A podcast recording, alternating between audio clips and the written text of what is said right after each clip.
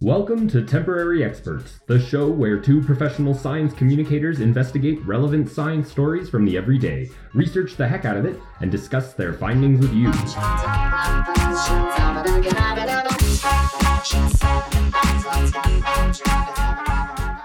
Howdy, folks. She's Sarah Bannister. And he's Davis Leong, and we are your Temporary experts. Today's episode is about vaccines, because they're in the news. After a year of COVID upending our lives, the light is at the end of the tunnel as vaccine programs across the world ramp up to full speed. So we thought we'd take a look back at vaccines through history, how they work, and what makes the COVID vaccine so significant. But Davis, you uh you weren't too keen on talking about the vaccine science, were you? No, I, I yeah, I was I was a little resistant to this topic, and I think I'd said a couple of times how much I didn't really want to talk about COVID on the podcast, just just because it's been it's such a tired topic. I felt um, so many people have talked like there are entire podcasts that are in just solely based around COVID, COVID science statistics, like all over the map, and I just felt like after a year of talking about it, people would be really really sick of it. But it, you you cannot escape the vaccine stuff in the news right now, can you? Like um, it's everywhere. And as uh, you know, for you and me, as people who like communicate science a lot in our lives, both professionally and personally, like it's been something that we've been talking about with, with everyone, right? Like, or been getting, been getting questions about it from people, or people asking me even like, how do you talk about this with someone? Like, how do you defend against these types of arguments and things like that? Yeah, and it, it comes up a lot in life of people who haven't people who don't have the science background. You know, like if, if the last time you took a science class was high school, then the last time you talked about cells and viruses was, you know, potentially 10th, 11th grade. So there's a lot of confusion around how the vaccine actually works, which is it breeds a lot of fear, especially with the pace of the COVID vaccines. So I uh, I was a little insistent with Davis that we uh, that we that we do this topic.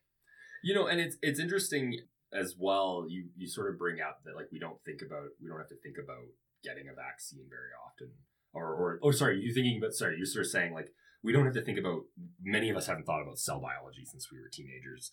Um, if we took biology at all, or were interested in the sciences as as adult learners, but I often find it even that's true about getting a vaccine. Like most of the prescribed vaccinations these days, we get as kids, and then you don't really think about it again. You know, if you're uh, fortunate enough to travel the world, you might have to get certain types of vaccines to go certain places just to prevent certain illnesses. But it's not something that we we're, we're approached with in our day to day lives, and even to the point with every so often with even with novel diseases or new vaccines, it's not something that we're very often considering. Like, oh, do I need to go and get this new vaccine? And so then you have on top of a brand new vaccine that you have to choose. But the reason that we have this new vaccine is because we, you know, our world has been sort of crippled by this novel disease, right? And, you know, and even to the point where that so many of those vaccines, like when you think about like, oh, well, you get vaccinated against like, you don't even really get vaccinated against the measles as a kid because measles, measles has been eradicated, but you get vaccinated against mumps and whooping cough and, you know, net chickenpox is more, the vaccine's more prominent today um, for kids than it was like when like for kids around my age when I was a kid. Back then, it was still kind of the the the chicken pox party. Yeah. And and so some of these ones we really think about like oh you don't um I misspoke as well. It's not measles that was eliminated, was it? it was smallpox. Yeah, measles, Um, measles is has been hit hard, but it still exists in uh, low numbers. hmm Okay. And yeah, so we don't think a lot about some of these vaccines, or we think about like, oh, well, we established the science behind these vaccines like decades and decades ago, which is true. But there's a lot of history that it took to even get us to the point where we understood enough about disease that we could even understand how a vaccine would work or why it would be effective. The earliest really recorded not evidence of a vaccine, but the evidence of, of human medicine trying to utilize infection to prevent against infection kind of goes back to like the 1600s. And it's this idea, they called it variolation, is what we've sort of later termed it as. And so it was innovated in sort of India and China in the 1600s. And what it would involve a lot of the times would be like if you, Sarah, caught a mild case of the disease, say you caught a mild case of measles, right? And everybody knows would know measles to be a killer, uh, but your case would be mild, and that would be recognized because lots of people would be getting measles at these times. and we would take either some of the scar tissue from your measles, uh, or like we would put ourselves in the same room as you, thinking that if we catch it from you, we'll catch a mild case and we won't die. But it would had been well established at that point that if you had measles and survived, you were way less likely to get measles and and get seriously ill again. The same idea behind those chickenpox parties, right? Chickenpox is when you want to get when you're young, because typically people don't have a negative, as bad of a reaction or as bad of a case of chickenpox when they're young. But if you get it when you're older, the risk of complications and leading into things like shingles can be a lot uh, higher. So you you do it then. And so same idea. You take a mild case and be like, maybe maybe this will be milder, and then I can get it in a more of a controlled setting as opposed to just it happening to you whenever it happens to you. Mm-hmm. And the interesting thing, right, when you think about that variolation, the, that period of time, like the 1600s, because it wasn't really until when sort of like when that shift in our thinking really occurred was like in the 1800s, right, Sarah? You know, because you've got kind of this 1600s understanding. We don't, we don't there's no acceptance to this point of like of germ theory. Like to this yeah. point, we're still thinking of like spontaneous. Uh, what's the word I'm looking for? Yeah, generation. So I've heard the word bio. Like I, I remember when I learned it in school, it was biogenesis. Mm. That was sort of how we talked about it, and that was this idea that life could you know, so oh, like it came from about from the observation of like if I leave a piece of meat out on the windowsill and I come back a week later and it's all rotted, there's a bunch of flies around it. Well, the flies must have come from the meat. Um, because that's all I've been able to observe. You know, before video cameras, I don't know that a fly has to land on it, lay more, lay eggs into the rotting meat, and yeah. then the eggs are are birthed into larvae, and then they become flies. But you you know you can't observe that, so for the longest time, we've just thought, ah, well, the life has come out of nowhere. And it took a really, really long time to, to definitively prove to the science community that, that, that life couldn't generate itself that way. Yeah, it took, it took a long time for someone to be like, what if I cover it with some glass? They covered it with like a, a, a lid of glass, basically, and then no life formed.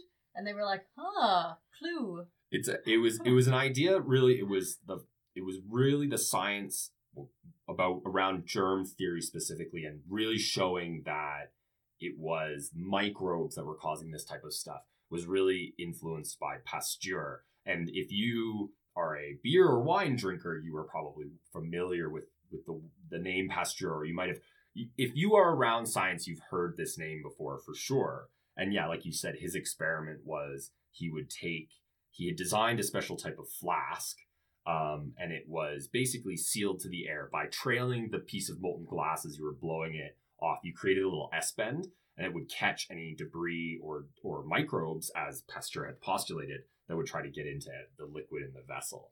So what he did was he took beef broth, so soup essentially, and boiled it to sterilize it. So he proved that first of all he demonstrated that you could sterilize something by boiling, which obviously we've known for a while. He used to boil drinking water and and things like that and then he would set up a flask with this swan neck, this S bend that wouldn't be that would be closed to the environment, and then he would set up another one, and he would boil both, and he would crack one of them open afterwards, and then he would, sh- and then a week later you'd come and the beef broth would be all cloudy, and there'd be all these microbes in it, and it would smell really bad, and the other broth in the non-cracked neck vessel would be fine. I legit didn't know that was Pasteur. I knew the oh, story. Oh, really? But I hadn't connected it to uh to Pasteur. That's uh how appropriate. mm-hmm. Pasteur, and so the reason why I bring up like beer drinking and stuff. So I used to work as a in a brewery and in quality control, and this was actually one of the things that we monitored. So in a brewery, especially for beer, you have these massive machines. It, it, it's you know it's several yards long, like you know, and it it is essentially like you think about um, like an automated car wash. Uh, and you your car kind of you go on this little track and you go through and you get sprayed with water and soap and you get cleaned, right? Except you're getting sprayed with water still, but it's hot water. And it's not so much about cleaning, but it's about heating up the interior, the contents of whatever's going through to a certain temperature. So they do this with beer. They actually do it with milk as well. I don't know if you've ever heard that, like, even though milk will curdle past its expiration date, it won't make you sick if it's been pasteurized because microbes won't grow in it. It mm-hmm. curdles because of some of the other reactions of uh, of the of the things that are in your milk, like milk proteins and stuff. Yeah, exactly. Yeah. Uh, casein protein. I was trying to. I was fumbling for it in my brain there.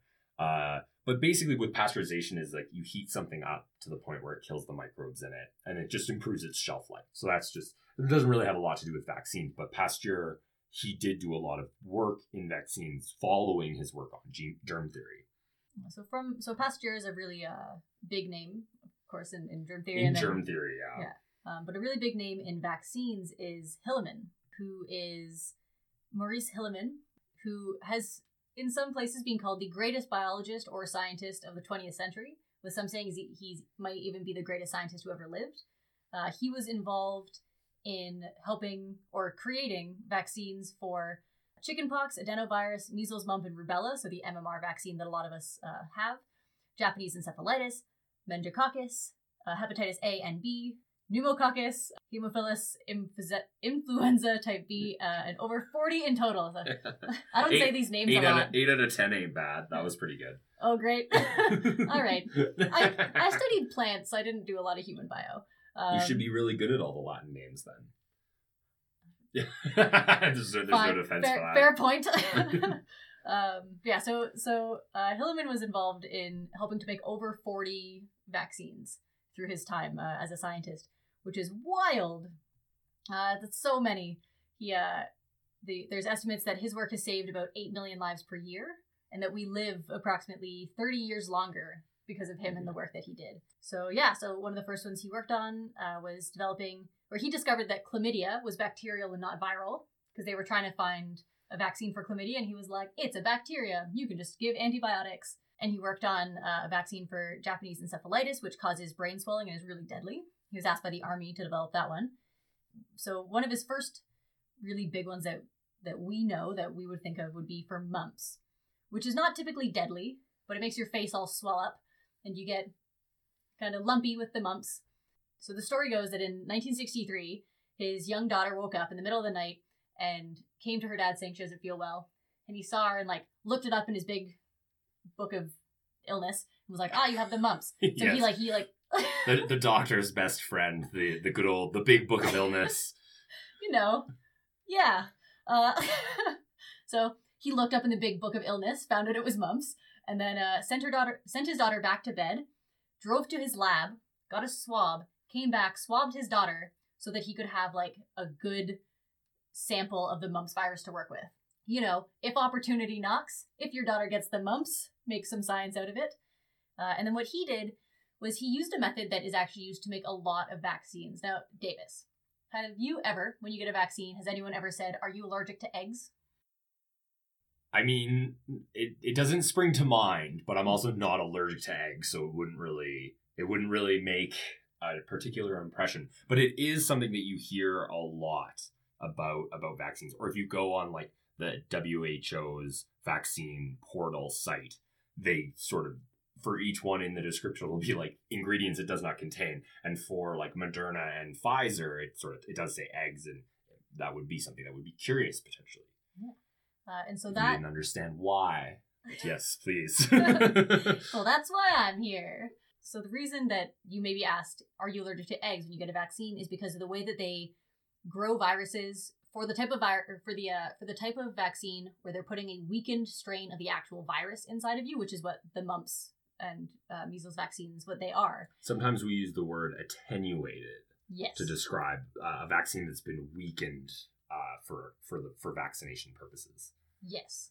And this attenuation, this weakening, is you uh, occurs in chicken eggs.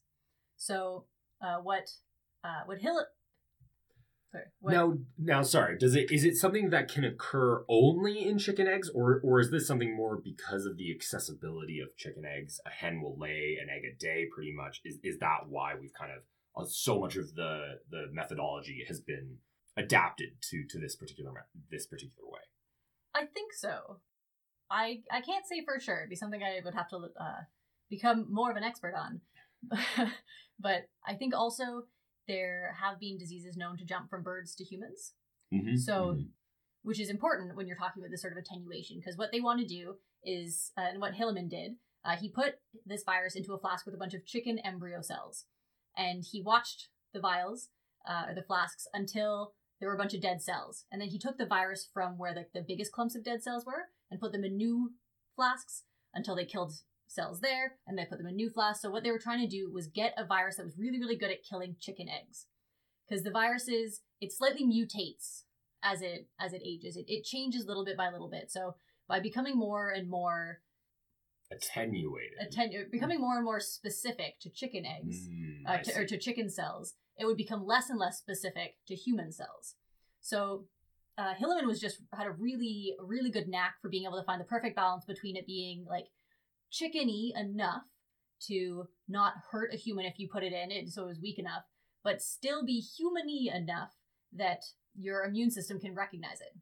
Because if it got taken too far into the chicken side of things and it was put into a human, the human immune system wouldn't see it as a threat and would just kind of like ignore it. But if it's not weakened enough, if it's not attenuated enough, and you put it into a human, it's a stronger virus and you could get sick from it. So this is why they ask if you're allergic to eggs. So now I don't think it's done in flasks. I think it's done directly into the chicken egg itself. Um, and then they often, instead of just weakening the virus, they, they weaken it, they attenuate it in this way, but then they, they kill it so that they're putting the dead virus into your body so your body can still recognize the pieces that it's looking for, which we'll get into in a bit. But so it's looking for the pieces. Uh, but yeah, that's why if you're allergic to eggs, you might have trouble getting a vaccine that's made in this way.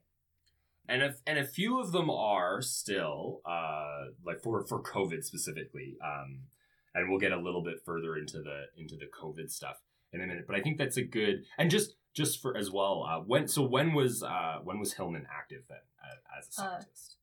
Hilleman, so he was born in 1919, just after the Spanish flu. hmm Uh, Interesting. Yeah, woo. Um, and he died in 2005. So he his work with chlamydia was actually during his PhD. That's when he discovered that. So pretty pretty strong way to start your PhD. Uh, it was 1941, and then Japanese encephalitis was in the late 1940s. And his work with mumps was uh, 63 to 67. It was the fastest vaccine produced uh, before COVID. So still pretty, so still pretty modern from a certain science perspective, even compared to guys like Jenner and, and Pasteur who Yes. are operating in the mid 1800s. But that does kind of tell us like where we've kind of we've gotten to today. Uh, and and we've now we've gotten to this place where you know you have these mandatory vaccines when you're when you're a child. Uh, we've seen vaccines eliminate diseases like we were talking about with smallpox. Uh, and really, and then, and then, especially the the proliferation worldwide of vaccination campaigns, um, obviously, that's something that that people like Bill Gates, for example, has put uh, him and his wife have put a, a ton of effort into uh, putting their fortunes behind improving vaccination efforts in those parts of the world. And and then as well, I think you know, I think nowadays you can't have a vaccine conversation without a little bit of the anti-vax sentiment coming up into it, uh, especially if you're going to talk about it from a science perspective. And we'll talk a little bit more about anti vax sentiment related to the COVID vaccine specifically and why some of it's a little bit misplaced. Um, especially because like that's where you're starting to see that that sentiment among people who wouldn't call themselves anti-vaxxers for other things. And I think that's those are the people who maybe want to that's the conversation that I think is really interesting around the, the COVID vaccines. The whole anti-vaxxer thing, as scientists, I think it's pretty obvious where Sarah and I stand on it. Um, but it's I think it's just to bring it up. It's just it's interesting to sort of see that the anti-vax sentiment is is not new. Anti-vax sentiment has existed for as long as it, long as scientists have been trying to innovate vaccines, and it's really interesting. Like when these vac- when these illnesses just ran rampant, like when you could catch smallpox and become disabled uh, for for your life just from catching it, or or for polio. Sorry, like you know like Roosevelt and things like that when someone came and said, you know, I can give you this shot that I've tested and, you know, uh, and then I can show you the science and your kids won't get polio. There's this huge incentive to take it. And then, but obviously there's always been this kind of concern around the safety of it and things like that. I think the the risk with something like polio was so dramatic and so visible and apparent to people that when someone came along and was like, "Hey, we can help stop this," then people were pretty on board with it. And same with something like the measles. You know, that was a pretty Mhm. bad one, and it killed mostly children. So when you know back in the '60s and before before uh, consent around uh, vaccines was like really developed in the law, and the scientists could like just go up to someone and be like, "Hey, uh, I have this vaccine. Here's a little bit of information. Sign this card, and I will test it on your child. we've we've moved a far way away from there. Mhm. Oh yeah, like Jenner's ethics on the first cowpox inoculation, right, would not stand up to scrutiny today. What do he do, Davis? Well, well, he just he injected the kid. Like he he'd made these observations around, um, you know, milkmaids specifically in a lot of these villages that would have smallpox outbreaks and they wouldn't catch smallpox. And cowpox was known to be a similar disease, but it didn't really affect. It wasn't as serious. It wasn't nearly as serious. And he sort of made the logical jump a little bit that well, if cowpox gives you a similar disease to smallpox, it might inoculate you against against smallpox. And and so he ultimately took a local kid and injected them with cowpox. The kid was sick for like nine days. So you think about like the coin flips of history, right? Like obviously infant, mort- infant mortality was really high in those days. And like this kid got sick. Like he got like cowpox, which is like smallpox. It's like a, you know, it's a disease. And the kid could have died, presumably. And he sort of, in terms of the coin flips of history, like if this kid had died, like, do we have vaccines today the way we know them? I mean, I think we would have invented them eventually, but the story might be quite different. But and then ultimately, about 10 days later, after the kid had recovered, he comes back and he injects them full blown with smallpox, which is, you know, we'll talk about how vaccines are are researched today, but like you you don't test the efficacy of a vaccine today by giving someone the vaccine and then also trying to give them the disease. They're done through what we call these randomized control trials. Thankfully. Mm-hmm. So I mean that really like I think that really the history of vaccines is not really the topic that we want to focus on because I mean you even basically the history of vaccines has taken a huge leap forward Oh yeah. because of COVID um, in a way that we've never seen before um, with just the technology that we can apply and, and things like that and obviously the the kind of the global effort but but a little bit I think we need to talk about Sarah what is it that makes a vaccine work and why you know how it's different from you know if I give you a drug for a bacterial infection right like you were saying with with Hilleman you know saying with chlamydia can't be treated with with the same antivirals because it's not a virus um, but what is it about what is it about vaccines that make them effective for our immune systems? Yeah, so with a vaccine, the idea is you're giving your uh, your immune system a way to identify and know how to fight a virus. So that's like the basic idea behind all the vaccines, and there's different ways that they do this. Um, but the the basic thing is you have your viral cell, and it has antibodies on it, like which I believe are surface proteins. So it has antigens. on it, Antigens, yeah. sorry, Mhm. misspoke. So your your virus has antigens. Uh, your body has antibodies. So what happens is when this virus gets into your body, if your immune system doesn't know what it is, it like checks it out and stuff, but it doesn't know what it is, right? So it's got to figure out what it is. It's got to figure out it's bad, typically by it doing damage, and then it figures out that this is a bad thing. I have to fight it. It's got to make up a you, to to really anthropomorphize it. It's got to like make up a plan to fight it. Uh, take a picture of the virus, tell all the cells what's going on, and then it can fight it. Which is why it typically takes a couple of weeks if you get sick for your body to really start to fight it if it's a new thing because your body doesn't know what's going on. You know, it's like to go back to smallpox when Europeans came to North America and South America when they came to the Americas uh, way back in uh, the 1400s and they decimated uh, the native populations of those countries. What happened was the the populations who were already in North America had never the Americas had never been exposed to these viruses before. And smallpox is such a deadly one and, and it works fairly quickly that it got into their system and before their systems could figure out how to fight it, it killed them. So the idea with a vaccine is you take either part of the virus or a weakened uh, strain of the virus and you put it into the body, basically giving your immune system a mugshot. So your immune system sees this thing, goes can can take that time to figure out what it is and and that it's a problem and that it needs to learn how to fight it, gets a mugshot of it, figures out how to fight it so that if you get the full blown virus, your immune system automatically goes, "Hey, I recognize you, you're bad," and it can mobilize a lot faster and a much stronger response compared to if you've never had it before and it has to figure it all out the first time. Uh, you touched on a number of different points there that I think are really interesting uh, for how our immune systems respond to infections, uh, and in particular, why like you know obviously we've been dealing with COVID for a year, but we you hear the word the novel coronavirus was tossed around uh, in the first stage uh, of of things kind of unfolding, and the reason for that is because it's this new disease and that was what you know that's what makes it so so dangerous so to speak uh, from a societal perspective from a health perspective of course as well is that it is um, it's a disease that our bodies don't have the ability to recognize uh, have never seen before.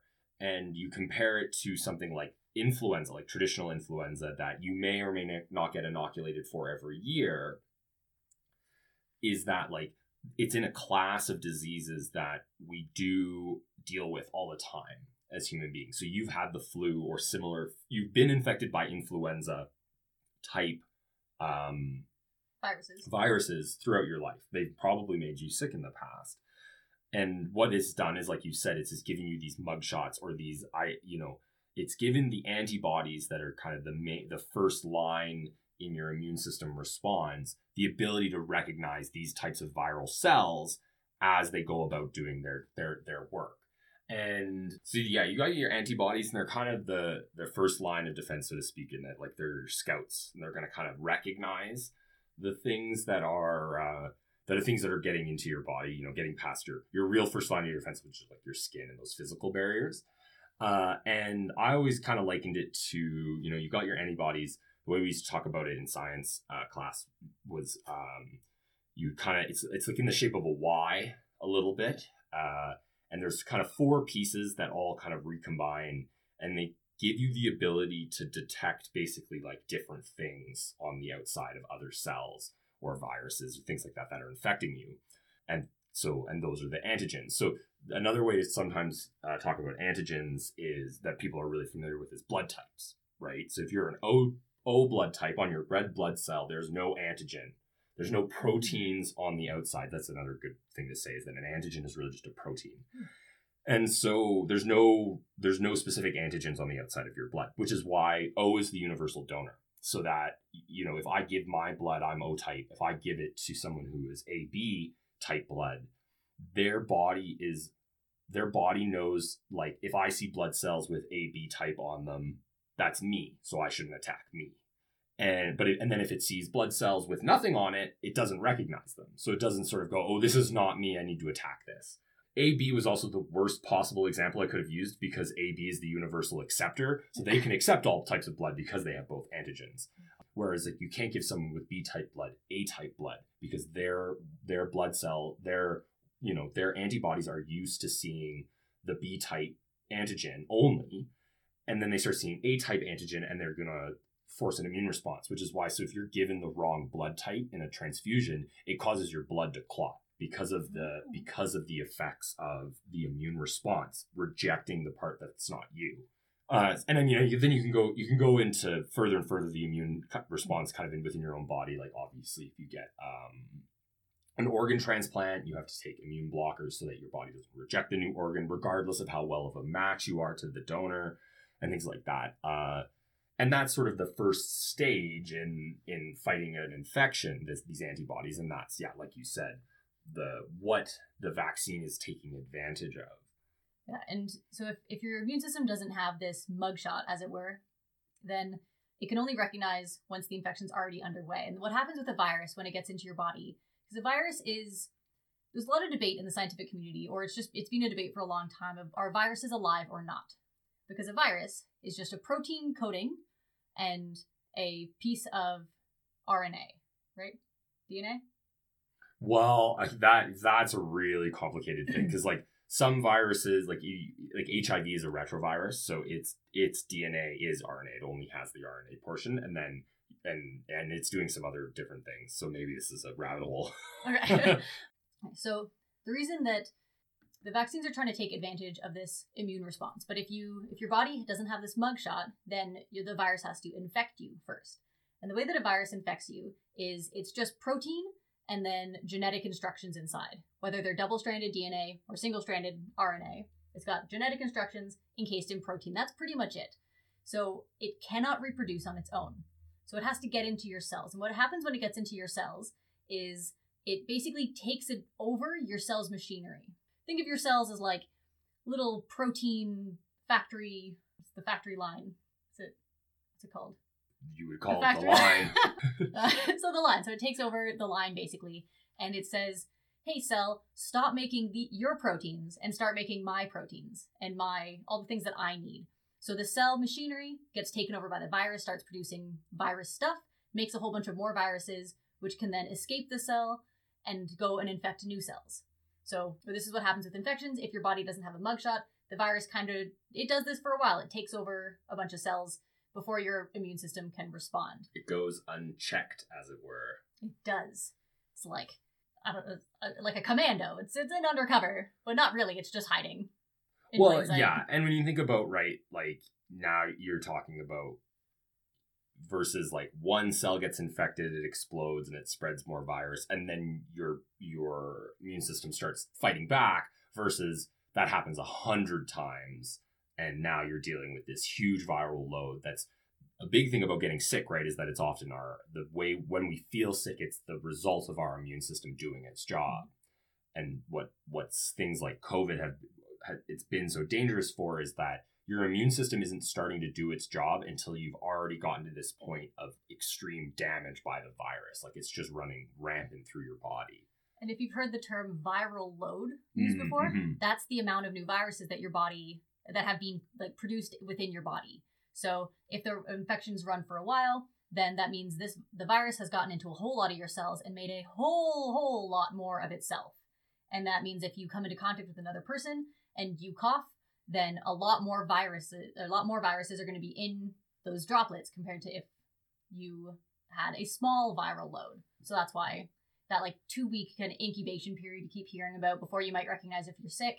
It, that means it the virus has two weeks from getting in your body to when you recognize that you have it to make more copies of itself. And literally, a virus's only function is to make more copies of itself, so it is very good at it. And this is it's interesting because this is as, as well why like the flu vaccine that comes out every year is generally more recommended for people of advanced age and or with other other you know poten- potential health outcomes.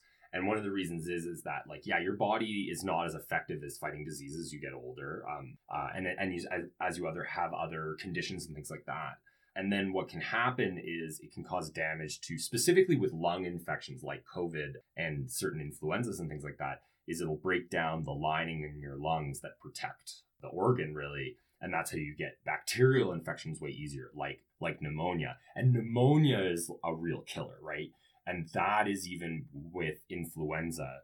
Before COVID, we talked every year about flu season and the surge in hospitalizations and, and deaths that are associated with flu season and, and trying to do these vaccination campaigns for flu. And it's because so many of the outcomes for for people getting the flu, the the negative outcomes, it's because of the pneumonia infections that come later. And the same thing is being seen with COVID, it, to the point where there's some there's some suggestion now that there may have been COVID cases in areas, especially in the states, much sooner than the first ones were actually reported, because they're monitoring this uptick in the in the early part of 2020 of these unexplained pneumonia cases that they now may think have been linked to COVID being in these communities before it was known. And it's important to understand how a virus works and what the parts of it are to understand the most uh, to understand the most kind of advanced of the newest vaccines these mrna vaccines right uh, so like i said rna is a single strand of dna and mrna just means messenger rna it's just a type of the rna that is in it goes into the main part of your cell because in your cell there's a thing called a nucleus it's uh, where all your DNA is stored, all the genetic information. And your genetic information never leaves that nucleus. It's like its safe little house. But Davis is giving me uh, some like, well, maybe.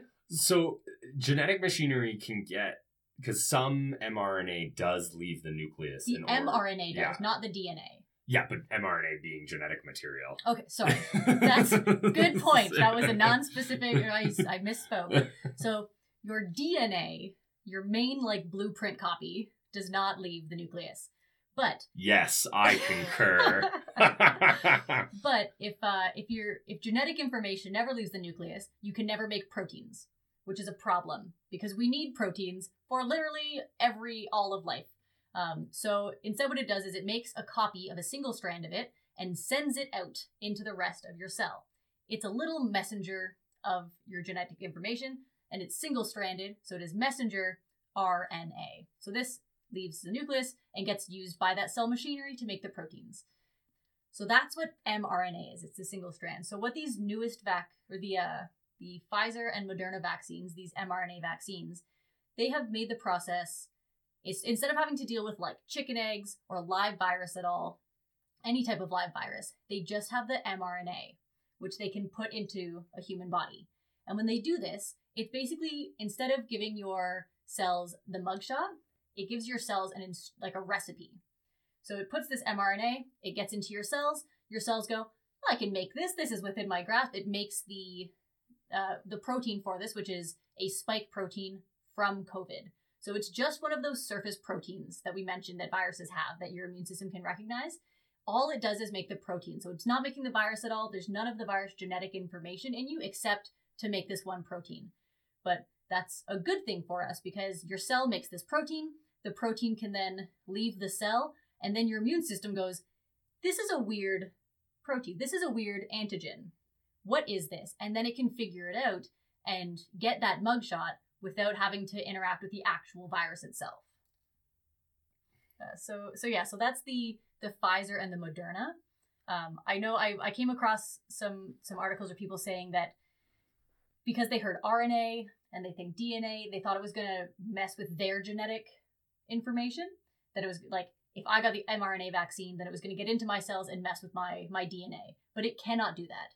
It's not gonna go into your DNA. It's not gonna combine with your DNA in any way. It just goes into the cells, uses the machinery like a recipe to produce just the protein, not the full virus. So we talked about Pfizer and Moderna, uh, and we'll go back to them in a little bit because they're really interesting in terms of the whole history of vaccines, like we were talking about, and and and why they were able to be created so quickly, and and I think even in contrast to the next two, and it kind of works out this way even in terms of timeline uh, that these are the next two that were kind of approved. And we're mostly talking about ones that have been approved here in canada. There's a few others around the world that are based off of similar technologies and slightly different technologies but uh, our big focus is on the ones that, that we're kind of in line for so to speak. So the, the other two the big ones are sometimes we've you may have heard of them referred to as the johnson and johnson vaccine also known as the janssen vaccine. Uh, and you've also probably heard this is the big one and this is i think where I where I ultimately caved to you and we did we did vaccines was because it just ended up being in the news so much the past two weeks was AstraZeneca.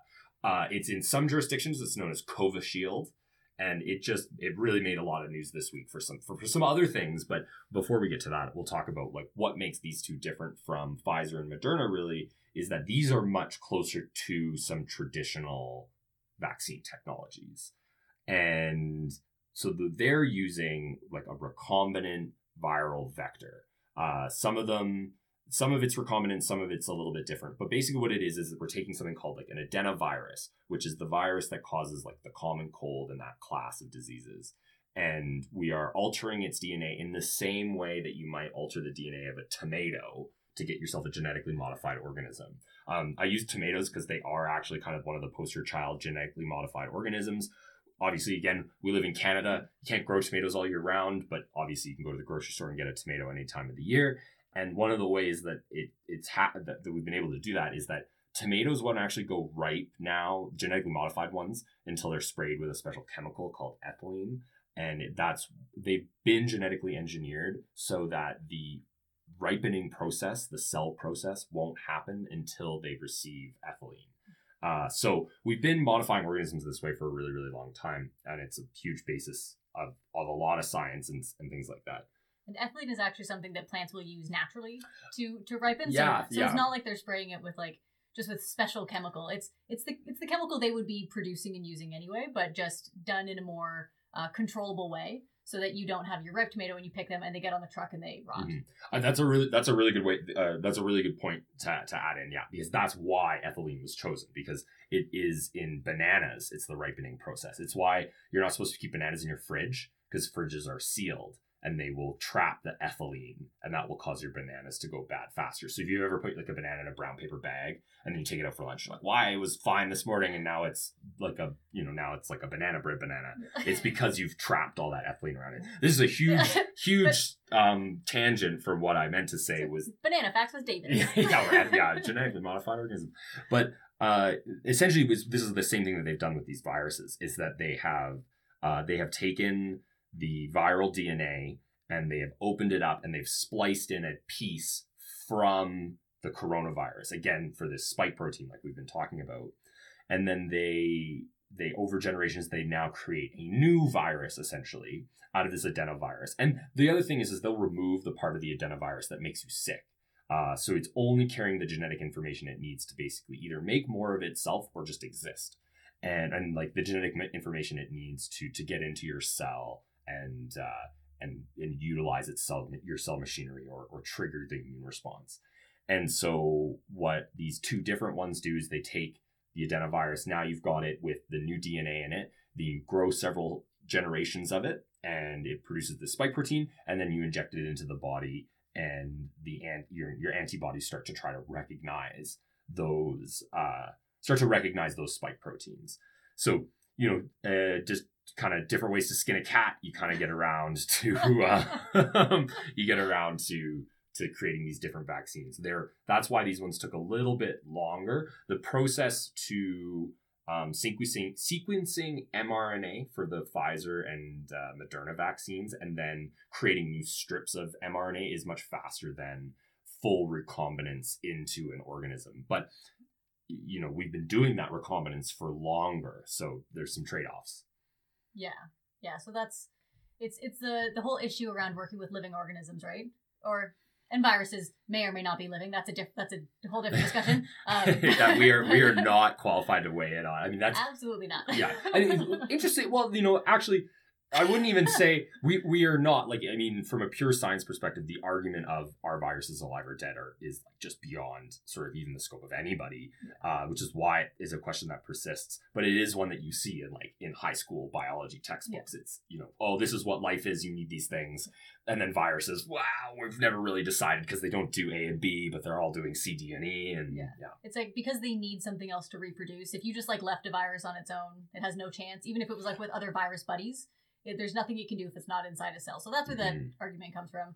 Um, but you still, if you're trying to work with like an adenovirus and put in the new DNA and grow new generations, you still have to do that growing spot, right? That that whole like you have to like take care of the organism and make it a thing, as opposed to just like writing a bunch of recipes essentially with the mRNA ones.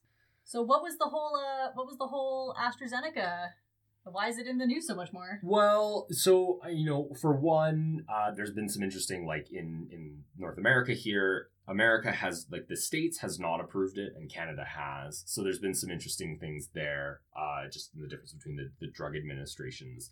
The big one, and then in Canada uh, and worldwide, there's been even when even when it was approved, the, when it was first approved, there was some evidence to suggest that if you're over the age of 65 or around that age, obviously it's not a straight cutoff, yeah. nothing is, um, that you you might be more likely to have an adverse reaction to the vaccine. So you might you might be a bit, little bit more likely to have some of the symptoms that are listed on every one of these vaccines. And and you hear these stories of people getting the vaccine. Some people that they're in bed for a day, they get like a slight fever, and, and they have some of the symptoms, and then they're better. And some people that have had nothing happen to them at all.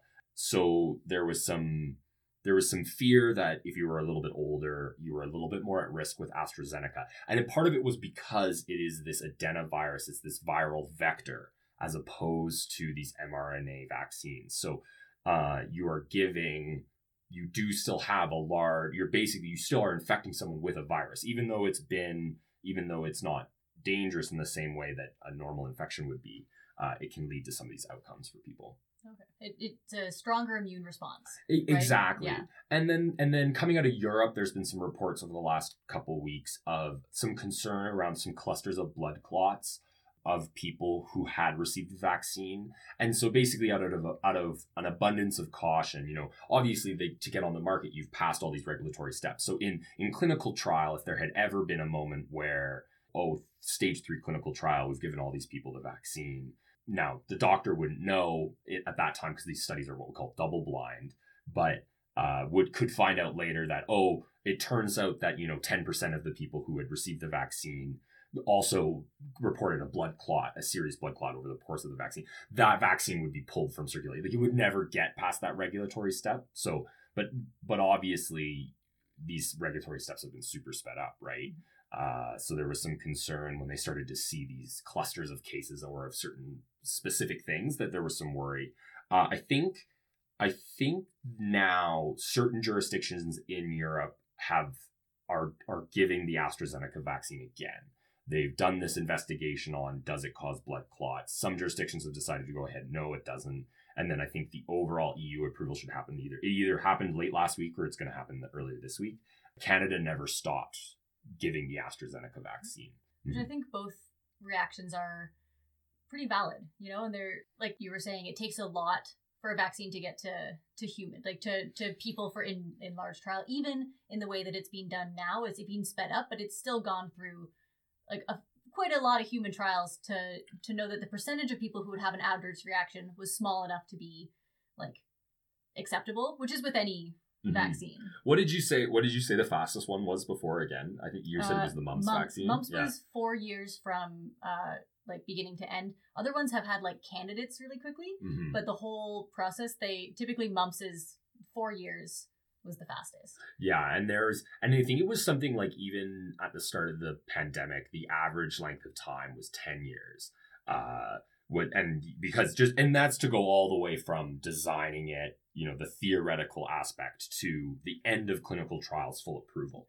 But you know, interestingly enough, right, like for example, SARS, the original SARS infection, there we never did come up with a vaccine for SARS because that that that, outbreak ultimately ended up you know dying out just because it, it it takes so long to figure these things out And whenever you do, so a lot of clinical trials that have three steps, like three stages. So the first stage, once once you've like gone through, you've made this thing, you think it's probably safe for humans. You stage one, you give it to a small-ish amount of people. You wait a few months at least to see if they have any reaction. If they don't, or if it's a very very small percentage, then you go and you give it to some more people, right? Like hundreds of people, a couple hundred people.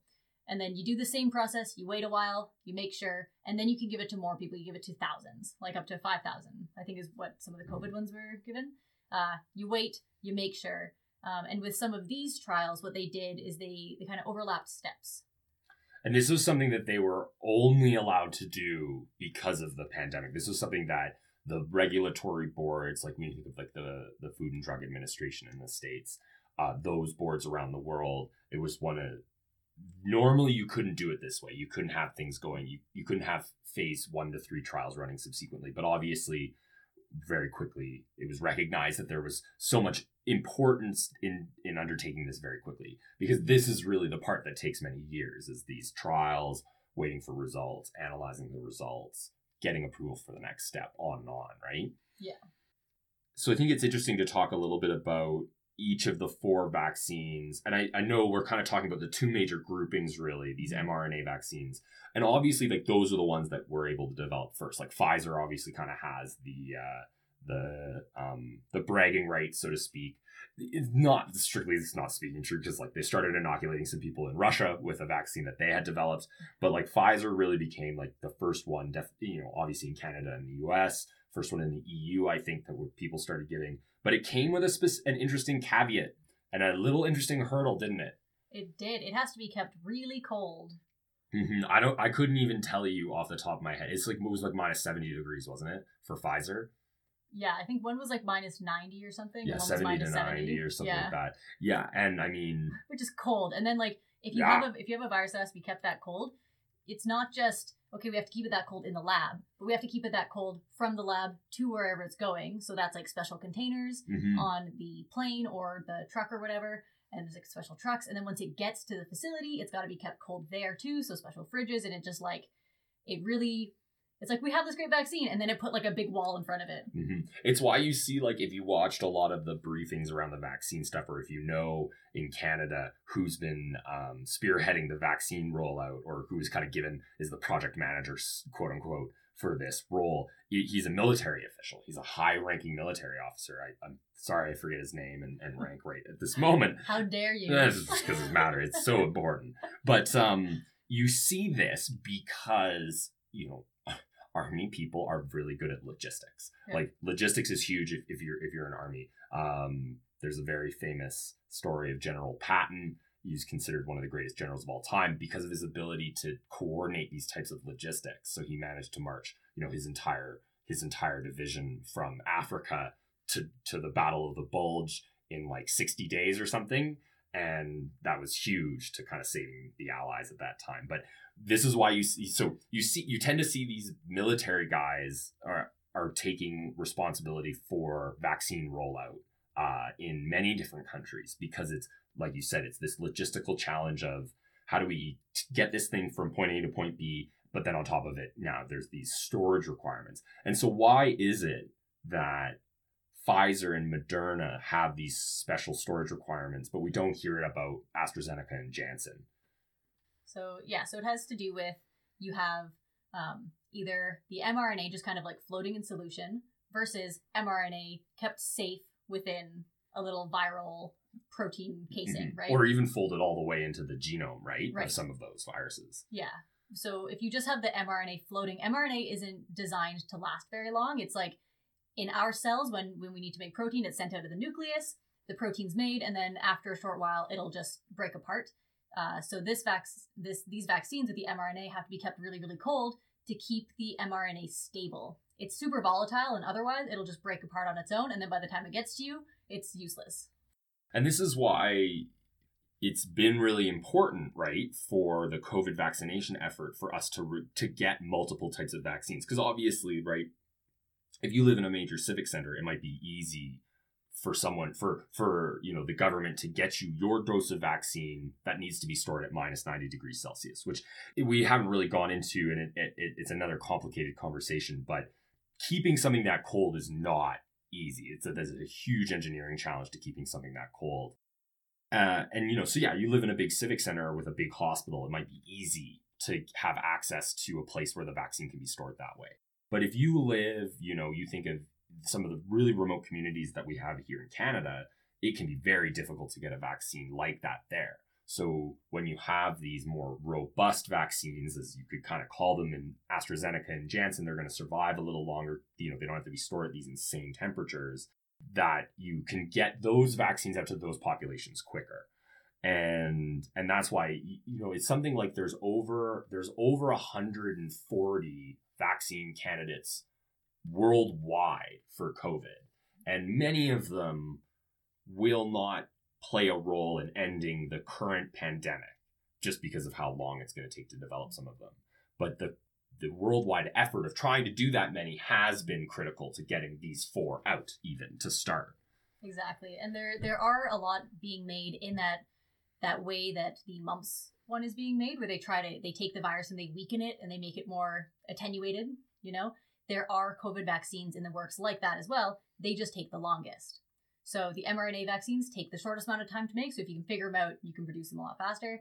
The ones where you have a different virus that can make the spike protein those take second kind of amount of time. And then the traditional way we make vaccines which we know is can be the most it causes the greatest immune response. So you can have like the most robust immune response so you can have the greatest efficacy from them but they take the longest.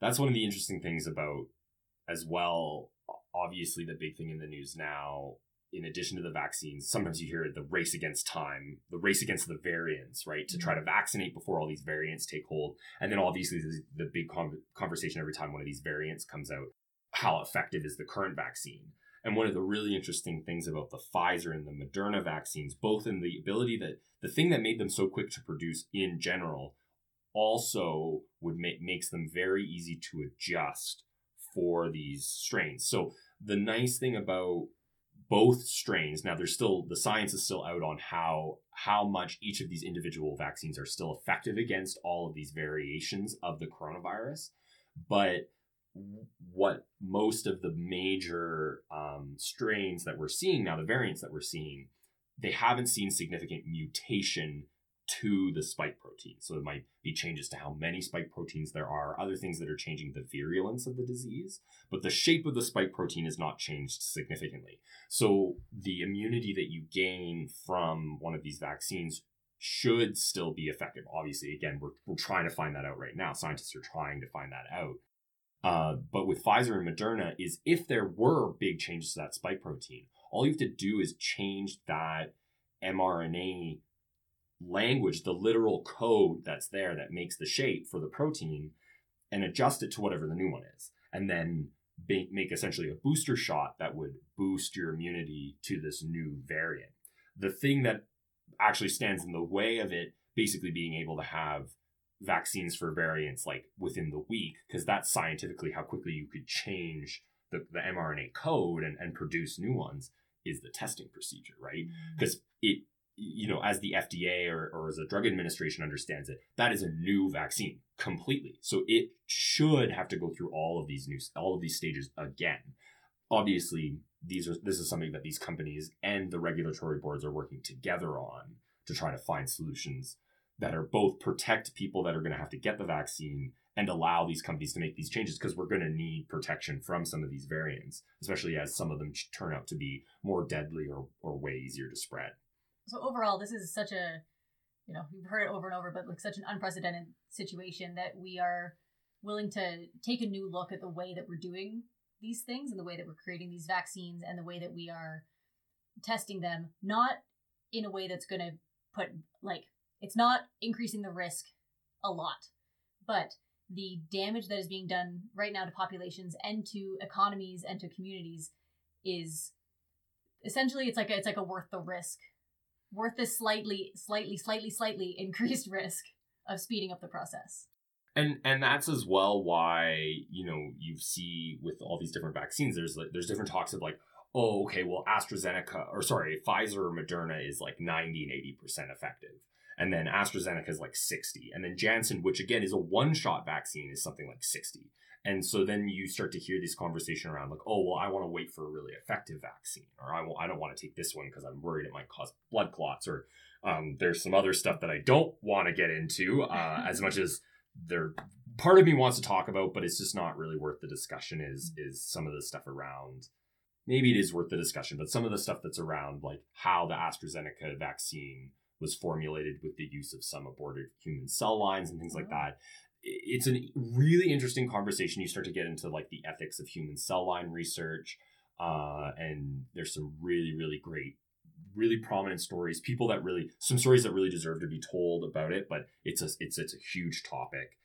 But you know, beyond all that is like really, you you start to hear this conversation of like, oh, I want to take one vaccine or the other because one is going to be way more effective at not I'm not going to get COVID at all, like or it's way more way more likely that I'm not going to get it at all. But I think the really important thing, and this is the thing that I've kind of been saying to people when they ask me about the vaccine and things like that, is that like the big thing is that all of these ones, these the big four that we're talking about, all are going to protect against those the worst possible outcomes. So when you talk about AstraZeneca only being 60% effective at not getting it in some in these stage 3 trials, the people that did get it in those stage 3 trials none of them had severe outcomes. None of them were in the hospital. None of them were put on ventilators. None of them died. And for me, that's pretty good. Yeah. You know, like I'll take no death and still get sick any day um, over get sick and die for sure. and I think the other thing is really so this is the this is the the game that I started to play with people, uh, and I I I encourage you to try this with people because it's really interesting. Is if someone came and knocked on the door right now and said, I got the Janssen vaccine in one hand and I got this voucher for the AstraZeneca, va- for the Pfizer vaccine in three months. What would you do? And of course, my answer is like, well, you know, stick it in me, bro. Like, give it, give it to me. And, um, in more ways than one, maybe. Um, you know, like like no no delay, and and that was something interesting. So like I I kind of gave my mom this game, and she played it with a bunch of people, and she said when I asked young people, like my mom's a teacher, so some of the some of her colleagues are are younger, you know, younger teachers. Young people she would ask, they'd be like, hundred percent, give it to me, like stick it in me, bro.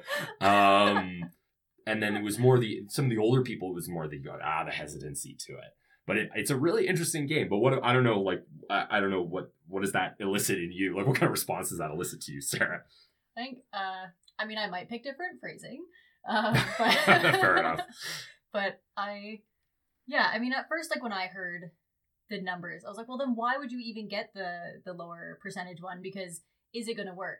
But the fact that it's going to reduce the the damage that it can do to you is huge because that's part of like I'm like young and healthy, right? Like I would fit into that category. So the chances of it being bad if I get it are low. But that doesn't mean young and healthy people don't get it and die.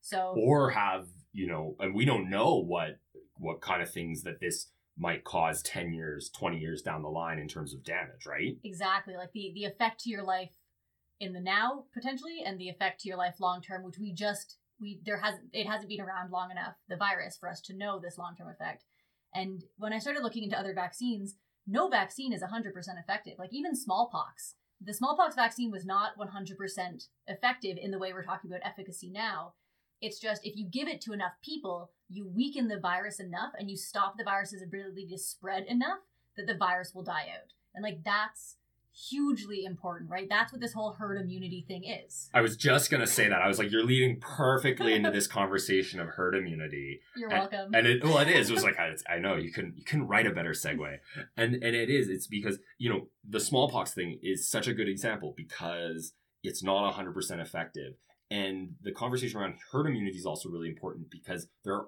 like you were talking about with eggs, or you know, we are talking about with chicken eggs earlier, is that there are always people who cannot get a vaccine because of the effects it might have on them.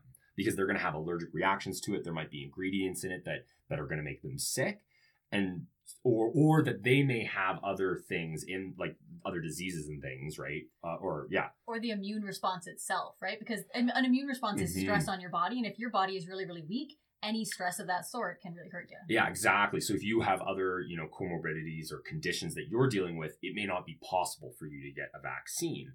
And if we get up to this herd immunity point where you know you've got 90% of the vac- the population vaccinated can't get the disease, can't spread it, and then 10% of the population that just can't get the vaccine, those 10% are still protected because they, you know, unless all 10% of them get together for a smallpox party, which, you know, obviously is not going to happen, they're not going to be able to infect each other. And then the basically the space between the people that can infect each other in society is so wide that that the disease eventually dies out. And you hear obviously we talked a lot about this R value over the course of the pandemic when you talk about the numbers and things like that. And that's what happens when as the vaccinations go up, the ability of the R number to be above one becomes like it, it just it the ability to stay that high becomes lower and lower.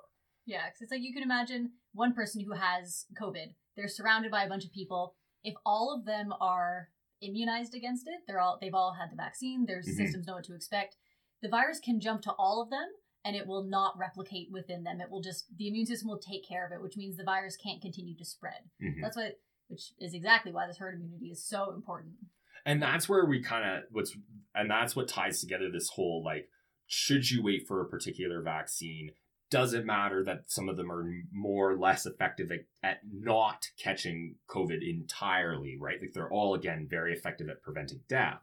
And and it really ties this whole thing together is that and or even the variants conversation because we are in this race against trying to get our herd immunity up as fast as possible to protect the parts of the the parts of the community that can't be vaccinated and just in general so that we can start kind of going back to a more regular life where we can kind of deal with people more generally um, because again like we get closer and closer to having this space between two people that have been that haven't been vaccinated yet Yeah, which is super. Like I'm saying super important a lot, but that's a part of part of why it's important is that if if only some people are getting vaccinated, then because the virus, if you're vaccinated, the virus can still get into you. It's just not going to replicate in the same way, but there's a potential, depending on the timeline of it, that you could still pass it on to someone else. If you have a, a lot of it gets into your system, or there's just like a really unlucky droplet, right? Because it's all just chance theory. So you may be vaccinated, so you're not going to get sick from it. But if you pass it on to someone who's not vaccinated, there could be a problem. So if the viral load in the community, if there's still enough virus out there jumping around without enough people being vaccinated, it's not going to it's not going to work in the same way. So uh, as many people who can get vaccinated need to get vaccinated. And that's why you've seen these policy changes around like most of the vaccines that were currently available are two shot vaccines. And originally it was supposed to be about 90 days apart. You're supposed to get the two doses. Most jurisdictions have now increased that to, to four months. The actual Health Canada recommendation is now four months. And and it's all just in this this this run up to try to get as many people the first dose as possible because obviously that's also going to really decrease your your likelihood of a severe outcome. But it's it's interesting because what they've started to see now is that people will get their first dose of the vaccine and and then we'll have a very very hard time following the covid rules again. Or some of them right? Or that that then there's these spikes and i think it really speaks to you know we are literally like last week was like a year right? I think sometimes i use i obviously use you know we we worked at the science center and we were closed on march 13th that was the day that that that leadership made the decision like the building has to close its doors. But i always also use that that week the nba that wednesday canceled their yeah. season and that was really the turning point in my mind when i think back in memory like that was this moment and it's been a year since then it's been now over a year since that moment and you know in a year of it, has been up and down, and so many jurisdictions are going through their they're they're going into a third wave now, or they're at risk of a third wave. You know, Ontario is talking about they they're saying that we're in the third wave. They were saying that last week.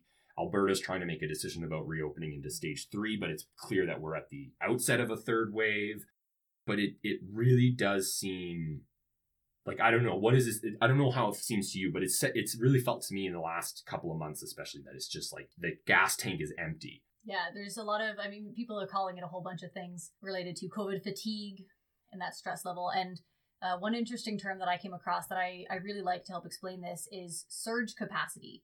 So it's the difference in our ability to respond to an acute versus a long term disaster. Because what COVID is, what COVID is, is a long term disaster. It's, we have to, we've had these massive changes to our life. Maybe we're not dead. Well, we're not dead maybe we haven't known anyone who's died directly from COVID, but it has upturned our lives. You're working from home, you're not going to the gym, you're not having parties, weddings are canceled, like all around the place. We're just, our whole way of life has changed and really been like taken away. Imagine something like a tornado comes through your town. It's an immediate, visible thing that once it's gone, it's gone, and you can deal with the aftermath of it. Whereas something like COVID, we are dealing with a long term pandemic. And we've just, we've all just kind of run out of gas because we tried, and because we've never gone through something like this before, our response is that acute response, that short term, okay, this is a problem, let's do what we can to fix it, and we mobilize. But then it keeps going and it keeps going and it keeps going, and it's, it, it drains that, it drains your gas tank about it. Yeah, one of the things I said really early on to people during the pandemic, uh, right when the first lockdowns happened and when it became, you know, the first couple of weeks, I remember a lot of people saying to me, or just in conversation with people, oh, you know, like in in in four weeks' time we'll be back at work, and in this time, you know, this amount of time we'll be back at work, and I really told was remember telling a lot of people or, or saying was just that like this is this is not going to be a sprint like this is a marathon that we are all undertaking together. And there's an interesting thing about marathons uh, that most people quit a marathon in the first mile and the last mile. Oh. Uh, and I've always found that quite interesting. They say it happens because, like, in the last mile, in particular, because you run the 25 or the 26 miles of the of the marathon and for some people there's part of them that just sort of goes well you've done 98% of it, right? Uh, I know that math is terrible. Um, so you've done it essentially, you know, and so the part of and that obviously, you know, the 26 mile of a marathon is the part where it's all mental. It's not even, it's, you know, it's, it's the mental capacity to, to, to do it, to keep your body going. And a lot of people just sort of go, okay, well, you've done it. You've, you've achieved it. And they stop. And I think that you kind of do really see that over the course of this pandemic. I think you have the people that gave up in mile one that just sort of went, a mask? I'm not gonna wear a mask. Um, and then you have the people that that were like like good little soldiers and followed all the rules and yelled and screamed at the people that didn't wear masks. you know, I drove by even this weekend. I drove by the Walk for Freedom here in Alberta, which oh. is the anti-mask protest. You know, and it's it it is it's just silly to see. But but I but those are the people that gave up on mile one. But now I think what you see is the person who tried really, really, really, really hard, and they just the the mental anguish of having to do it this long. It's just you're on mile 25 and you've done pretty good enough. And now that you can see the end of the tunnel, you know, I think it'd be different if none of these vaccines were approved. You're having a very different conversation today. But I think now that you can sort of go, well, my grandparents have been vaccinated. My mom was fortunate enough to get an AstraZeneca vaccine this past week because uh, because they were giving it to people over 65, which they've now changed. But you start to see the end of the tunnel, and and just like in the marathon, well, I've made it far enough. I haven't gotten COVID to this point, so maybe I, I won't in the one month that it's going to take to get a vaccine. Or if I get it, it's not going to be that bad. The vulnerable people in my life are protected, so that's that's who I most care about. And once they're taken care of, then I can go about my business. Because a lot of people have been keeping themselves safe and locked away to protect those most vulnerable in their lives. Mm-hmm. Yeah, absolutely. And I think yeah, the COVID fatigue thing, it's just it's so it's so interesting to just watch the trajectory of this conversation.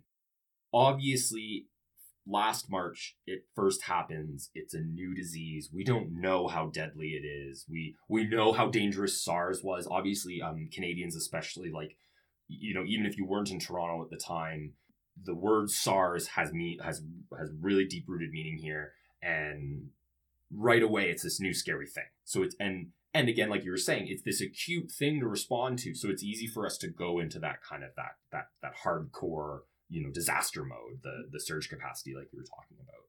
And then it but then it doesn't stop. And and then you we learn a little bit more right? And then and then we've got you know in the early days and i think a big part of it not wanting to cause a panic there are conversations around no you don't need to go out and buy trillions of gallons of hand sanitizer. No you don't need to worry about wearing a mask and then that conversation shifts right? And then all of a sudden the scientists start saying and the scientists with platforms especially start saying okay now we're thinking you maybe should wear a mask. And like there was so much resistance to it. And then people saying wow well you told us last week we didn't have to wear a mask. And like, do you think it would have been like you know i think you and i we know a little bit like we, like i think we have opinions on why we think those things happen. And like why do you think it's been so exacerbated under covid uh, like this shift in this shift in um you know you've got the scientists you know you got people like uh, dr tam and uh I won't, I won't bring up the states because that's a whole other conversation from a political perspective. But like you've got these doctors who were like and hinshaw who were heroes at the start right? And then have now kind of been vilified or were vilif- or have been vilified every time they've said something and then had to switch it up. Even though you and I, as scientists, know that that's how scientific discourse works. Um, is that we didn't we didn't know if masks made any difference, and so the cost benefit of do we cause a panic by telling everyone to wear a mask versus is it going to actually prevent anything? And then also people are going to be buying the masks that we actually really need to keep for the people that actually are going to deal with it. You know, um, we didn't know originally if it was a fully respiratory disease. Now we do know that it is actually a respiratory disease. You know, it's spread through the droplets and things like that. I remember the big thing early on was the surfaces, right? Don't touch stuff. Wash your hands after touching stuff. You know, wash all your groceries when you bring them home. I remember, you know, that's like super interesting. Like I remember we the first couple weeks we were in lockdown, did a huge grocery shop you know, and you're going and there's the bare shelves. You can't buy flour. Yeast is gone. Toilet paper, paper towel, certain consumables. The pasta aisles were empty, right? Like people were ready for the apocalypse. And I laughed because I used, you know, you ever see one of those shows like Doomsday Preppers, Preppers. right? All of those people, right? Like that that is you know some of those that's what those people would talk about too it's like they're not preparing for a specific disaster. They're preparing for the environment of a disaster where this exact thing happens. It just it was boggled my mind to realize that like all of those people as soon as anything like this happens those people are proven right. It doesn't matter if it's not nuclear holocaust or whatever but it's like if you have a big stockade because you're worried about having to lock down for six weeks, like you're doomsday prepper now. I think it's an important reminder that we should all have like emergency kits in our homes. mm-hmm, Which is a, a thing that maybe seemed like a bit of a far off thing at first. uh, but yeah, I think this this whole COVID fatigue is just it's it's having to to go through that initial panic, that initial stress, the not knowing, and yet in Canada we we had a glimpse a few weeks into the future because we could look at places like Italy. Very right? true. I, you even forget about that. Yeah, holy and I mean. I remember when when COVID was first starting, and like I wasn't taking it super seriously when I first heard about it because I was because we've been so like sensationalized to everything with the news. The news is always like, "Is your bread killing you? Find out at 11, right? Like, and it does that to you with everything. So even I, and like as someone who works in science communication who talks about this, I heard about it. and I was like, I'm not that really, I'm not that worried about it. And then I had a friend reach out and say like, maybe you should be worried. Like, uh, they're a smoker, so they said if I got it, it could do a lot of serious damage to me because my lung tissue is already compromised. It was like I could have lung problems for the rest of my life because of this, and I was like, oh dang, that's a good point. And like, that's just one one factor, right? There's so many that it could be, and then the NBA was a big trigger for me too. Is like that's kind of that started this whole cascade of people being like, maybe this is really serious. And then we Mhm. saw Italy and seeing videos from Italy of people being like, I wish four weeks ago I had just stayed home. Like and and trying to implore people around the world to do the same and like I that that started being a bit of a trigger for me, but it, it didn't it it it caused such a weird split. It caused the panic shoppers, right, buying everything all at once, thinking they were gonna have to hold up forever. And it caused the people to to kind of double down, which we see a lot in politics and stuff, double down on this isn't a problem. Um, Mhm. you're overreacting. People overreact to everything all the time. I you know I re- I really remember a lot of the the conversations when COVID it was a big thing in you know we were hearing the news out of China and I do remember like we had conversations at work about you know oh you know if we had if we had started working on this project two three weeks ago we would be talking about COVID or we would try to produce a show about COVID and and I was sort of saying like, well, we're kind of missed the boat on it now because it's it's it's the the hot news topic this week, and two weeks from now it'll be no one will be talking about it again. And I even remember, and I will probably for the rest of my life never forget doing this, but I remember getting approached by Breakfast Television, a, a morning show here in Calgary, to do a segment about COVID nineteen the week before everything shut down, and them wanting to talk about like we, we talked about a lot of things, and one of my big things was, well, I don't want to cause a panic because this is just going to be this big thing that blows over. And this was already at a point in time where people were like panic buying toilet paper for whatever reason, like only toilet paper too. Like other certain panic buying things that you would think like, oh, like you'd need a lot of this to survive, but like toilet paper, the run on toilet paper was insane. And I just like I remember saying to the host like in, in our pre-call and setting it up like oh i don't i really don't want to talk about um, i don't want to talk about this like i don't want to cause a panic. Uh, they wanted to do we ended up doing the segment. I initially i had a lot of resistance to it was uh, uh, how to make your own hand sanitizer. And then three months later you've got all the local distilleries producing hand sanitizer so you know it's sort of it was insane how quickly things changed and how quickly it went from oh this is just like you know avian flu a number of years ago or swine flu or like it's all gonna blow over and to like oh i'm not going back to work on monday because there's no work to go back to like that Yeah. was so strange in general and and now yeah now that we're a year later and i think like you know it's just it's gotten so hard like i'll even admit for myself like it's much harder to follow the rules now and to and to, to like obviously like I wear a mask, I wash my hands everywhere I go, you know, I have hand sanitizer in my car and like both jacket pockets. Like I've got I find little jars of it all over the place Yeah. now. But I do find like some of the some of the restriction stuff is just hard to listen to nowadays. And I think there's so many reasons like why we've ended up in that place. it also gets frustrating with we talked a bit about the the changing rules, right? Um, Mhm. and as the part of the process of science is you adapt to new information and you you change your opinion based on new information and because you have to because that's how science progresses um, and you make new recommendations based on that but it was just frustrating that the action wasn't taken seriously in the beginning. Like part of the whole response of it was people were like, we don't want to cause a panic, we don't want to overreact, but the appropriate reaction will look like an overreaction in hindsight, right? And we can we can see that with New Zealand. New Zealand did four weeks, everyone at home, everything shut down. We are going to go really, really, really, really hard right off the bat, and now they're fine. They're they're doing pretty well compared to the rest of us who are like, maybe wishy washy, let's kinda don't, but yes. And now we're in this place where it is lingering. It's like it's like if you you're talking about getting sick. It's like you get a you get a bit of a cold, uh, and then you like you don't really rest properly, you don't really take any time, and then it just lingers. Or you get an injury. That's a better example. Yeah, I was gonna say an injury is a really good one. yeah, so like you get say like you you mess up your your knee, right? And then you you kind of do your physio, you kind of rest it, but you don't, you never really rest it and you never really recuperate properly. So then you have an injury for years or potentially the rest of your life. Or in the attempts to get back onto your injured net leg sooner, you create a new injury. And I think that that's a lot of what this COVID stuff, I think like acutely we saw that in Alberta with, um, with the decision to this, the impatience to get back out on the injury the you know the injured leg or whatever and it causes bigger problems down the line and i think so many different jurisdictions have seen that across the world that have when they've made their decisions to open up and then and then in hindsight it proves to be prematurely right?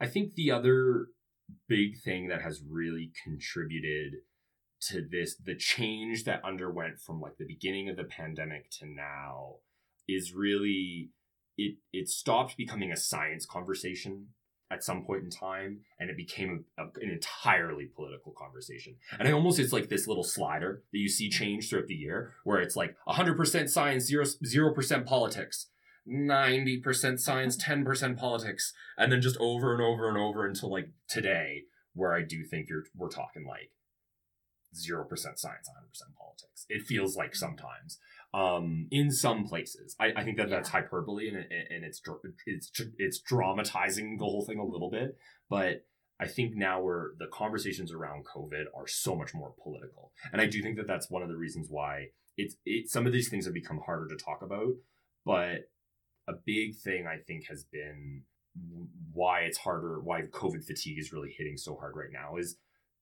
we have really started to see some of these people who are telling us what to do or enacting the laws that are supposed to tell us what to do blatantly disregarding their own, their own rules. Yeah. And that is something that we acutely saw here in Alberta. Yeah. It has its own it has its own hashtag gate. It's got um it is now uh, hashtag aloha gate is what it is. Uh, and for those of you that may not have heard about it, it was an and it, there are other other areas in Canada where this exact same thing happened. All over uh, the place, really. All, yeah, yeah. Um, but basically, there were a number of uh, mainly conservative MPs. Uh, well, sorry, not MPs. Uh, there were there were a number of MLAs here in Alberta who, over the Christmas holiday, went to Hawaii, despite the uh, the government's kind of not a stay at home order, but like basically the government's staunch recommendation not to travel outside of the country.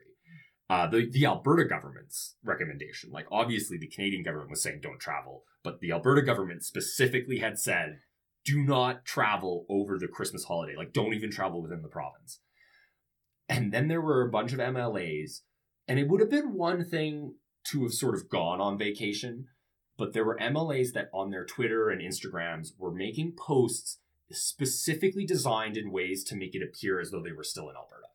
So you've got, you know, the person taking a photo for their Instagram story in their like multi-million dollar Airbnb down in Hawaii or whatever who is like in front of a fireplace with no windows in the shot with a big sweater on and things like that specifically to try to mislead people. And i think it's things like that uh, like uh, have really weakened the ability to enforce some of these things. Don't you? Absolutely. And we saw it even in uh, in october. In october in alberta there was a rule of like you could have up to 15 people i think in a gathering. And then people had Halloween parties. You know, they had Halloween parties of up to 15 people. And then we had a spike in numbers, and the government came back and was like, We are so disappointed in you for having the amount of people in your house that we said you could have. We didn't mean it. Like, you shouldn't be doing this. And it was like, Well, you.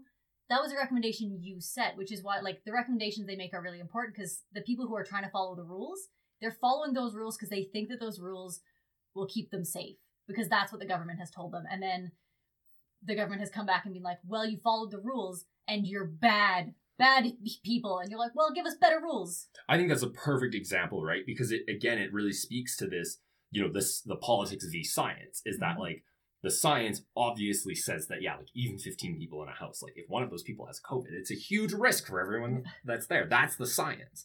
The political part of it is well, we need to give people guidelines. And if our guidelines, and especially in a province like Alberta, need I say more about the political climate here? But you know, in a province like Alberta, you know, if you are too stringent, people won't follow it and people will be up in arms about it. And then if you're too lax, it doesn't mean anything. So you end up in this weird this weird spot where, yeah, like you said, you've got people following the rules and people breaking the rules and having these parties, and then the government condemning all of them, and it's sort of being like, well, then then why was that not your rule? And I think that that's what you and me as lay people, like not involved in politics, that's what we say to ourselves, right? And so it becomes again, it just another another straw on the camel's back of how do I listen to these people that are telling me what to do when I'm gonna get you know I'm gonna get punished either way. It, it, it's like if you're you can't raise a child that way, right? Like you can't you can't raise a child and say like oh if you do this thing you'll get a candy and then you smack them instead. I don't know. That's a terrible example.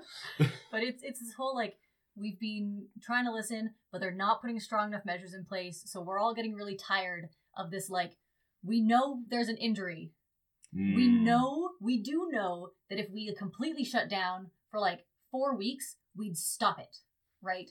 We would we would go leaps and bounds to stopping it. But they've never gone that hard on a rule. So they just kind of we've just been like limping along for so long that people are getting so tired of listening. And I would say as well, the pro-, pro part of the problem too of that is that like the cat's out of the bag. So like we're at a point now where like even the strictest of lockdowns can't eliminate the coronavirus in our communities like it Yeah. did in New Zealand.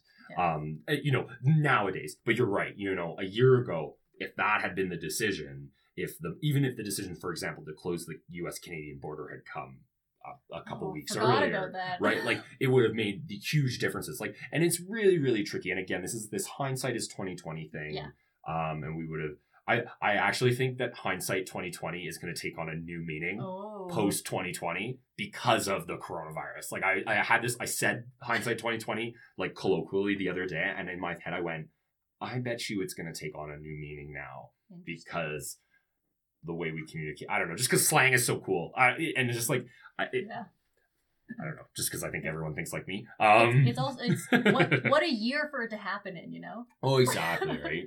And that's the other thing. I actually that that's another very good segue for me was I was gonna say like you know what a year like what a time place time period for it to happen in because could you imagine this exact obviously you know you, there a statement could be made that like oh well if you know if coronavirus had happened in the 90s it may not have spread as quickly anyway because we didn't travel the same way we did then. The world wasn't as accessible like even in the 90s like obviously we still had planes and stuff but like people the movement of people was not as pronounced as it is today.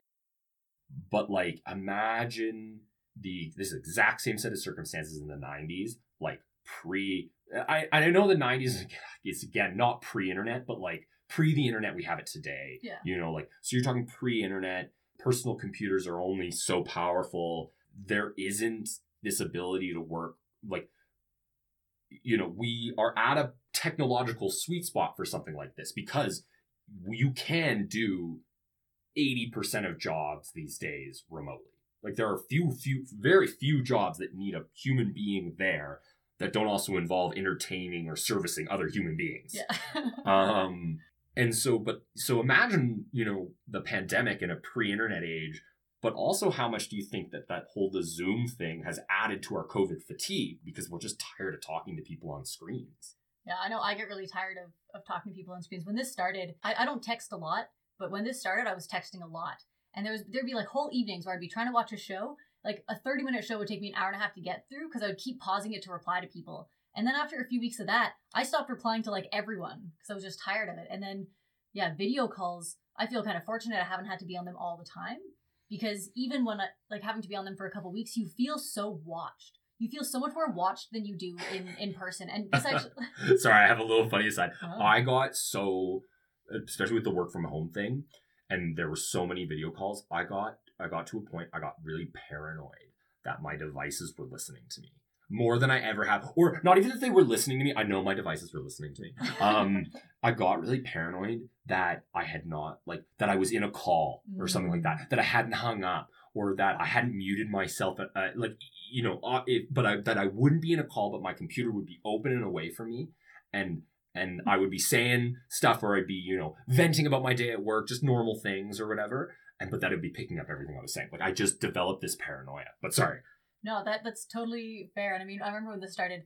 Like my desk is in my bedroom, and if I sit at my desk and I have my computer on my on my desk, and then you see me and you see my bed, and I found that so weird. I think I did like two meetings there, and then I was like, well, I guess I do all of my work on the kitchen table now because I don't like. It felt like such an invasion of privacy to have just be like, "Hi, work people, that's my bed. This is a weird thing for you to see," you know. And and I, feel a lot of students are feeling that now. I have a lot of teacher friends who they they they're talking about how hard it is to teach to a bunch of gray squares because students won't turn on their cameras because it's a lot of students they're probably like they're working in their rooms right so there's an invasion of privacy there's the feeling of being watched all the time and having to like really like look like you're engaged or and then if you're the only one who's going to turn on their camera it's just like caused such a a spiral of of reactions that people don't really understand it's like i feel for my teacher friends but i also feel for the students man Oh, absolutely. I uh, I have a friend and and she's doing a diploma right now,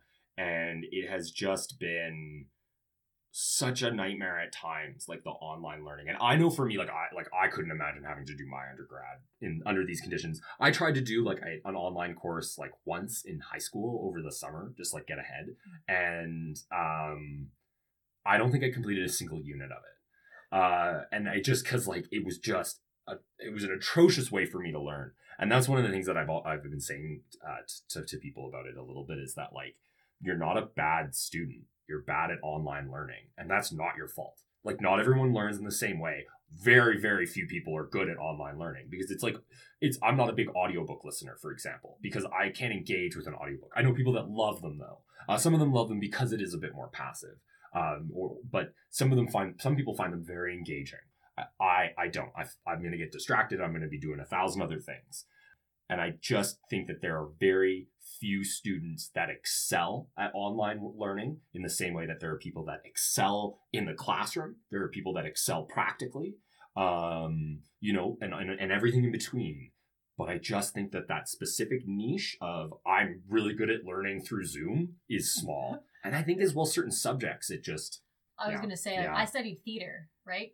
In, in high school, I did like I did the sciences, and math and English, but I also did dance and drama and music and choir and like what my high school experience would have been like without the arts. And then my my undergrad is half theater and the other half was in a lab, so like dissecting plants. So I couldn't have done those. And my master's is was theater and it was devised and it was immersive so the audience was really close to the actors and the actors are really close to each other so the i wouldn't have been able to like i would not have been able to do my master's work in this condition it would have been completely different and so the prospect of doing this, like as a 12 year old, we need to just understand that COVID, even once we're all vaccinated, which we need to do, just going to keep pressing upon that point, we're going to have to be pretty patient with each other and understand that we're not going to go back to normal and normal is going to be different for a while. Mm-hmm.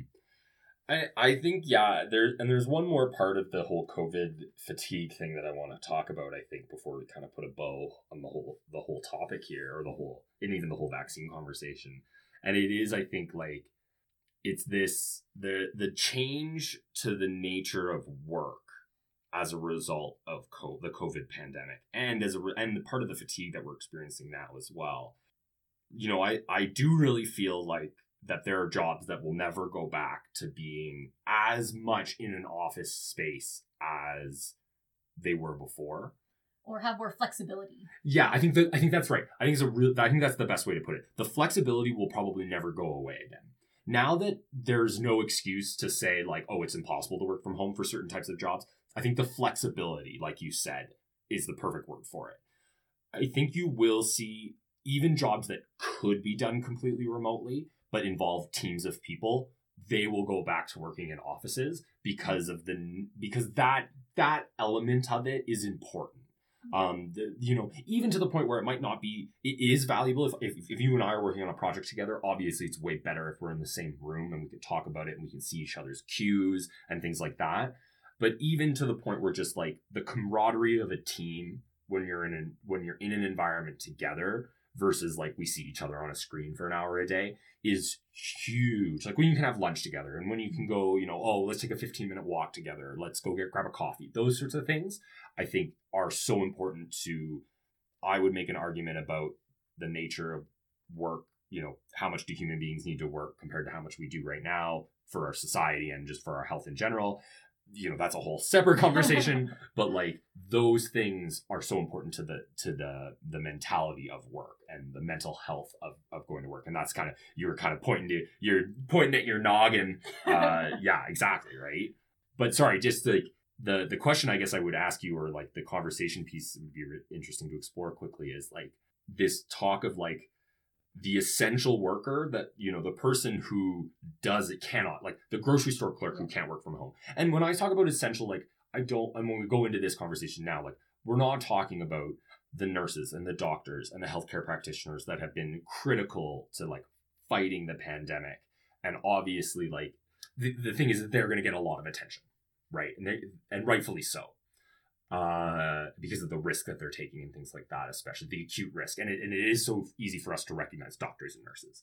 But when you think about, yeah, the minimum, when I talk about essential for this part of the conversation, it is really, it's about that person who like has worked at Superstore, the grocery store all year long. They've never closed. They probably worked more shifts than they used to. Early on, they were probably working more hours than, than ever before, right? And then they, and then the whole time they have been taking on this additional risk but the nature of their work hasn't changed, or the benefits that some frontline essential workers have received aren't the same that the, the minimum wage worker does. Yeah, it's it's taking a toll on people, right? Like those people who have to deal every day and I mean, there's times when I'm in the grocery store and yeah, basically every time I'm in the grocery store, you see someone with a mask under their nose, right? and and yes, you know, your nose year later. Yeah, and, and the joke that I always make is like, well, your nose and your mouth are connected, you know, so if you have a mask under your nose because it's hard to breathe, I know that you're now breathing out of your nose, so why are you wearing a mask at all? But anyway, this is di- diatribe I go on. Uh, but you see those people and it's like, okay, well, I I want to go up to them and say something, but it feels like it's not my place because I'm just another customer. So you kind of look for the staff to do it because they're the only ones with some sort of authority. But really, they've been doing this for a year and they have had probably every frontline worker in this sense has had a negative interaction with someone who yells at them because we're all close to breaking, right? Like everyone is dealing with a lot of stress right now. So that person is really dealing with stress of whatever they're dealing with and then the the the grocery store like the the attendant comes over to them and says hi sir can you please pull up your mask and he goes off on them or even even at something less dramatic, like the eye roll and the scoff and the pulling it over their nose, when you know that as soon as the worker walks away, the mask is going back to where it was, and and the fatigue of talking to people about it all the time. So it's like I can't get mad at the worker for not going to talk to them, and I want to be like I want to support them and go talk to them, but I find it almost impossible because you're also like putting yourself out there then to receive that reaction from them, and it's hard to do. Mm-hmm. Absolutely, and I, I think you know it's just it's it's all it's everything. After a year of doing this, it's everything together, right? Yeah, and it's it's seeing the light at the end of the tunnel, being tired of how how how how much we've been mindful of it over a whole year. That desperation, of course, we want things to go back to normal. Uh, and I think the big takeaway from the conversation around the the COVID fatigue and the overload that we're experiencing is that like the the only way to solve the overload, the fatigue, is to hold on a little bit longer while this vaccine campaign does its work. And then as individuals to to take whichever vaccine becomes available to us first and and when it becomes available to us and to recognize that despite the differences between them that they're all going to be as effective, regardless of which one we get, at protecting ourselves, but ultimately building up the protection of our society, which is the big, big thing now. Um, and it's why, like, for me, or for both of us, you know, we're going to be, we're at the back of the line for vaccines. Yeah, we're like the the earliest estimate is uh June, end of June, I believe. yeah, late spring, early summer. Yeah. Um For but, one dose. Yeah, but the vaccine rollout has already been delayed in Canada, so who It, like it- yeah, It, it has really sped up since, and we're we've passed this sort of golden threshold. We, Oh, We're okay. doing over a hundred thousand a day, um, which is a big step. Um, the, the equivalent, for example, for in the United States was was over a million vaccinations Mm-hmm. a day. They did that three weeks ago or so, I think. So we are a few weeks behind somewhere like the states that can manufacture vaccines domestically, but the we're not we're not so far delayed anymore. We're really starting to see now. We're get, we're getting into this place where things are going to really start picking up for us. good to Um, know. mhm. But yeah, it's just It's important to get whichever one comes your way. Mhm. And Yeah. and once you get it to continue following the protocols, Oh, right? Because yeah. because you may have it if you're if you're 58 and relatively healthy, you're going to get it months and months before a lot of other people. And a lot of the people in these frontline minimum wage jobs who don't have benefits, who have been suffering this for a year, some of them will get it. Like I know in Ontario, grocery store workers are in an early group to get it oh, that's good. at least in some places in Ontario. But here, I had I haven't heard really anything about it. So when you're, if you get it, and so you think, okay, I'm safe, I'm going to be a lot more lax about the mask. Mm, Remember that not everyone is out. Like people are going to exit this tunnel at different times. mhm.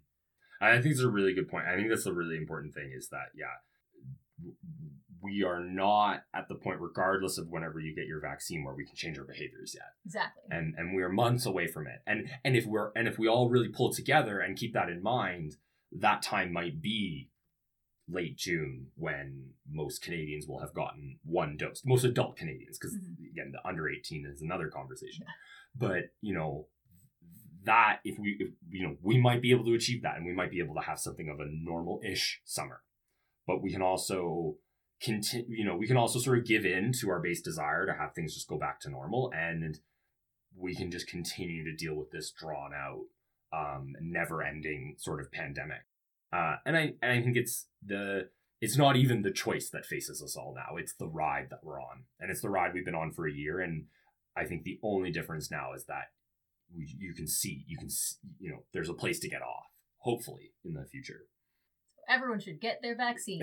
yeah long, the long and short of it is is that like they're all effective and by getting any of them you are you're doing your part for the person who can't who can who will never be able to get one of these vaccines because of their allergies or their their comorbidities um, the person who is going to have to wait much much longer for you to get theirs and and ultimately you know no matter how you feel about the like, no matter how you feel about lockdowns being necessary or not or whatever the only way to bring an end to them is is with herd immunity at this point the virus this virus is never going to go away now it's in our it's in the human population it'll it'll be like influenza but we can get back to this normalcy much faster by by really pulling together on this Just like the space stuff.